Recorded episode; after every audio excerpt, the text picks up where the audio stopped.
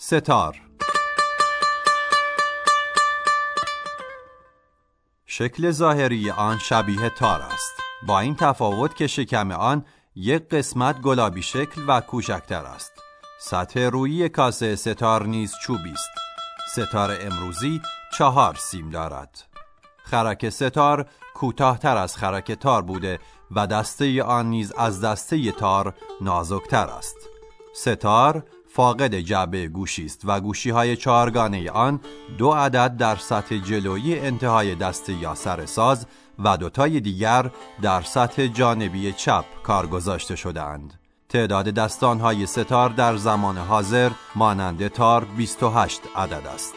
ستار با ناخن انگشت اشاره و گاه تو هم با ناخن انگشت وسطی دست راست نواخته می شود.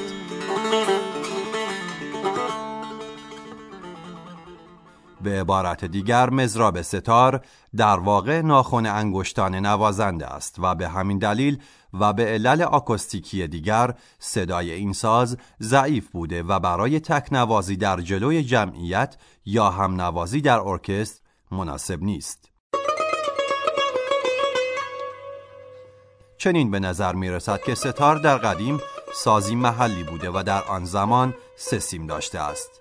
کلمه ستار دلالت بر همین نکته می نماید ولی بعدها شهری شده و سیمی بر آن افزوده اند به روایت از ابوالحسن سبا نقل می کنند که سیم چهارم ستار را درویشی ستار نواز به نام مشتاق علی شاه به آن ساز افزوده است و نوازندگان قدیمی این ساز را به نام مشتاق می‌شناسند. معمولا کاسه ستار از چوب درخت توت ساخته می شود و دسته آن نیز از چوب گردو می باشد